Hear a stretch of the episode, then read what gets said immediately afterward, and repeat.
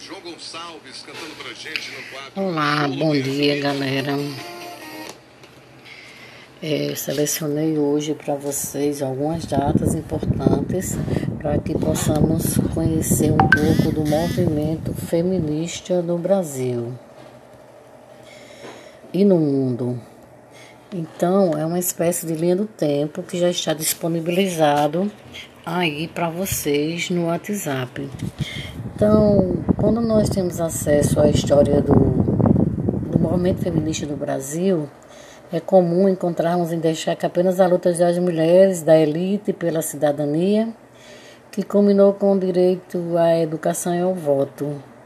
Embora esse seja de fato que estritamente pode ser entendido como movimento feminista, é importante ressaltar que isso é apenas uma parte da história.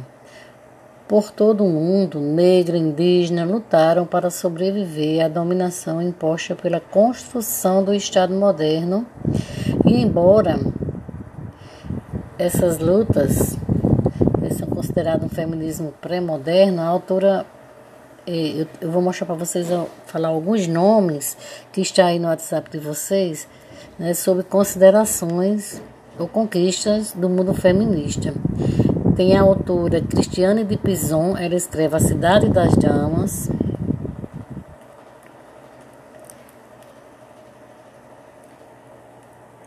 Olympe de Gouges, escritora e militante francesa que publica a Declaração dos Direitos da Mulher. Tem Mary, que escreve a Reivindicação dos Direitos da Mulher. Tem Nízia Floresta, que publica Direitos das Mulheres e a Justiça dos Homens. E uma peça, O Voto Feminino. É, é, conversando um pouco sobre a Lei Áurea, que é a lei que extinguiu a escravidão assinada por Isabel, a princesa do Brasil, embora seja um marco na luta social, ela é questionada, né, como vocês já sabem, por não ter promovido direitos para os escravos. Na virada do século XIX, elas se deslocaram para os grandes centros em busca de trabalho no Rio de Janeiro e acabou gerando o um processo de, de favelização. Na Nova Zelândia, é o primeiro país a aprovar o voto feminino, existe uma conferência de mulheres por igualdade de direito. Cecília Nogueira Cobra lança seu primeiro livro, Virgindade Inútil, novela de uma revoltada. Eleita a primeira prefeita no, da história do Brasil, Alzira Soriano de Souza. Mariana Coelho publica A Evolução do Feminismo, Subsídios para a sua história. Amélia Belivac se candidata à Academia Brasileira de Letras. O voto feminino é regulamentado por Mariana Coelho. O grupo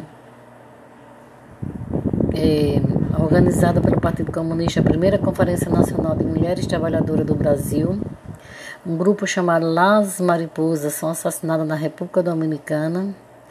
Morre Patrícia Galvão, a Pagu, e aqui eu quero falar um pouco a respeito de Pagum. Né, Pagum foi escritora, poeta, diretora de teatro, tradutora, desenhista, jornalista brasileira.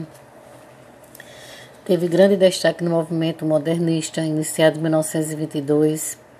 Embora não tivesse participado da Semana da Arte Moderna, tendo na época apenas 12 anos de idade, militante comunista, foi a primeira mulher presa no Brasil por movimentações políticas.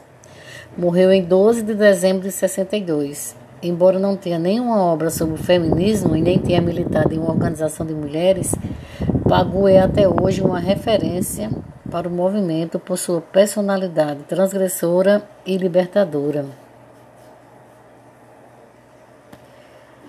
Essa história né, da luta das, das trabalhadoras assalariadas pela organização da, de categoria por direitos inicia-se com Laudelina de Campos Melo, na década de 30 do século XX, passando por uma articulação com o teatro experimental do negro e com a corrente progressista da Igreja Católica nos anos 50 e 60. Na sombra de cada direito conquistado, mesmo que insuficiente comparado aos outros trabalhadores ou trabalhadoras, havia uma forte militância das mulheres trabalhadoras domésticas. Por exemplo, os primeiros direitos da categoria profissional em 1972 foi um produto direto do primeiro Congresso Nacional das Trabalhadoras Domésticas que ocorreu em 68 no Rio de Janeiro. É, o ato institucional número 5, OI1, foi um título de uma série de decretos emitidos pelo regime militar. É, durante esse regime, é, um marco na história do Brasil por representar um, um aumento na repressão, muitas mulheres militantes foram cruelmente torturadas e mortas. Outro exemplo de mulher que destacou-se foi Isabelita Perón, tornando-se a primeira presidente do, do país norte-americano. Latino-americano, né? Norte não. Isabelita Perón era da Argentina.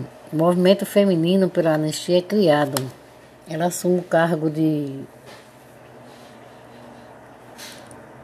é, criado o movimento feminino pela anistia, o jornal se torna um importante veículo dos movimentos de mulheres. O, o jornal Brasil Mulher é fundado na década de 50. É organizado o Ano Internacional da Mulher por Leila Gonçalves. Existe, é, começam a se formar reuniões de feministas em comemoração ao Ano Internacional da Mulher.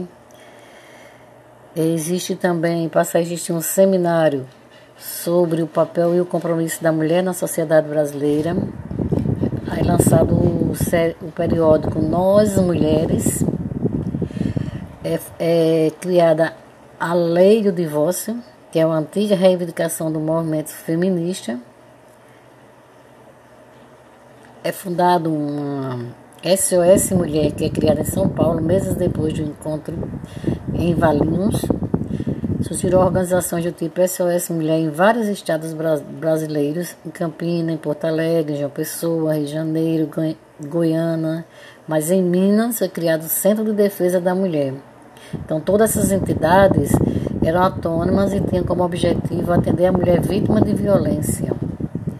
E assim, né, em Alagoa Grande, aqui na Paraíba, é, nomeada pelo general Figueiredo no período militar, Esther de Figueiredo Ferraz se torna a primeira ministra da história do Brasil a ocupar uma cadeira da OAB e da aula na USP, em virtude da criação do Conselho Estadual da Condição Feminina de São Paulo, que não tinha nenhuma mulher negra entre suas conselheiras. A paraibana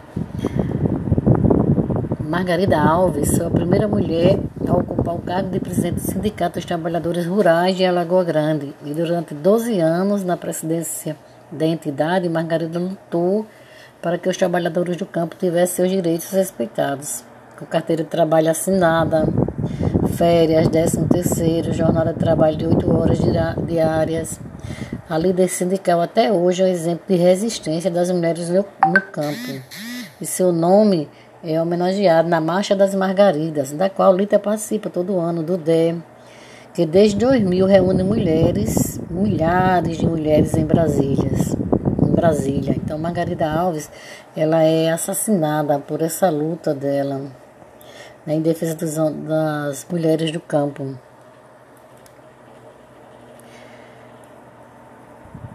Aí surge as primeiras delegacias especializadas de atendimento à mulher, Conselho Nacional dos Direitos da Mulher, enfim. É, o que eu quero passar para essa aula, com essa aula de vocês hoje, né, é que a gente tenha um conhecimento um pouco do empoderamento, do movimento feminista, né, das repressões.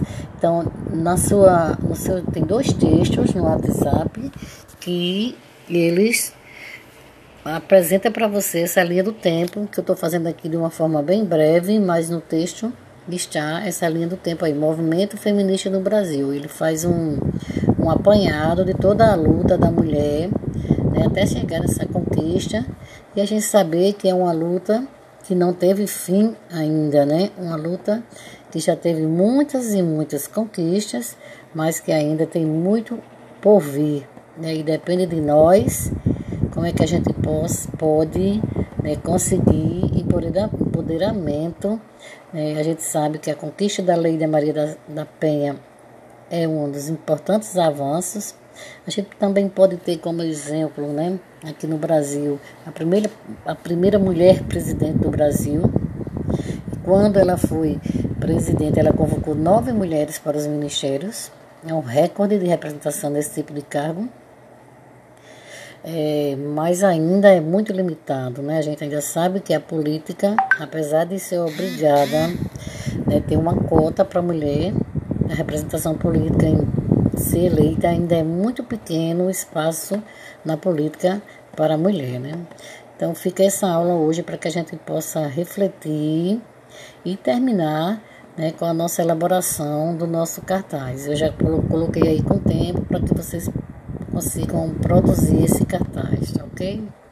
Beleza? Bom dia de trabalho. A gente vai se conversar ainda.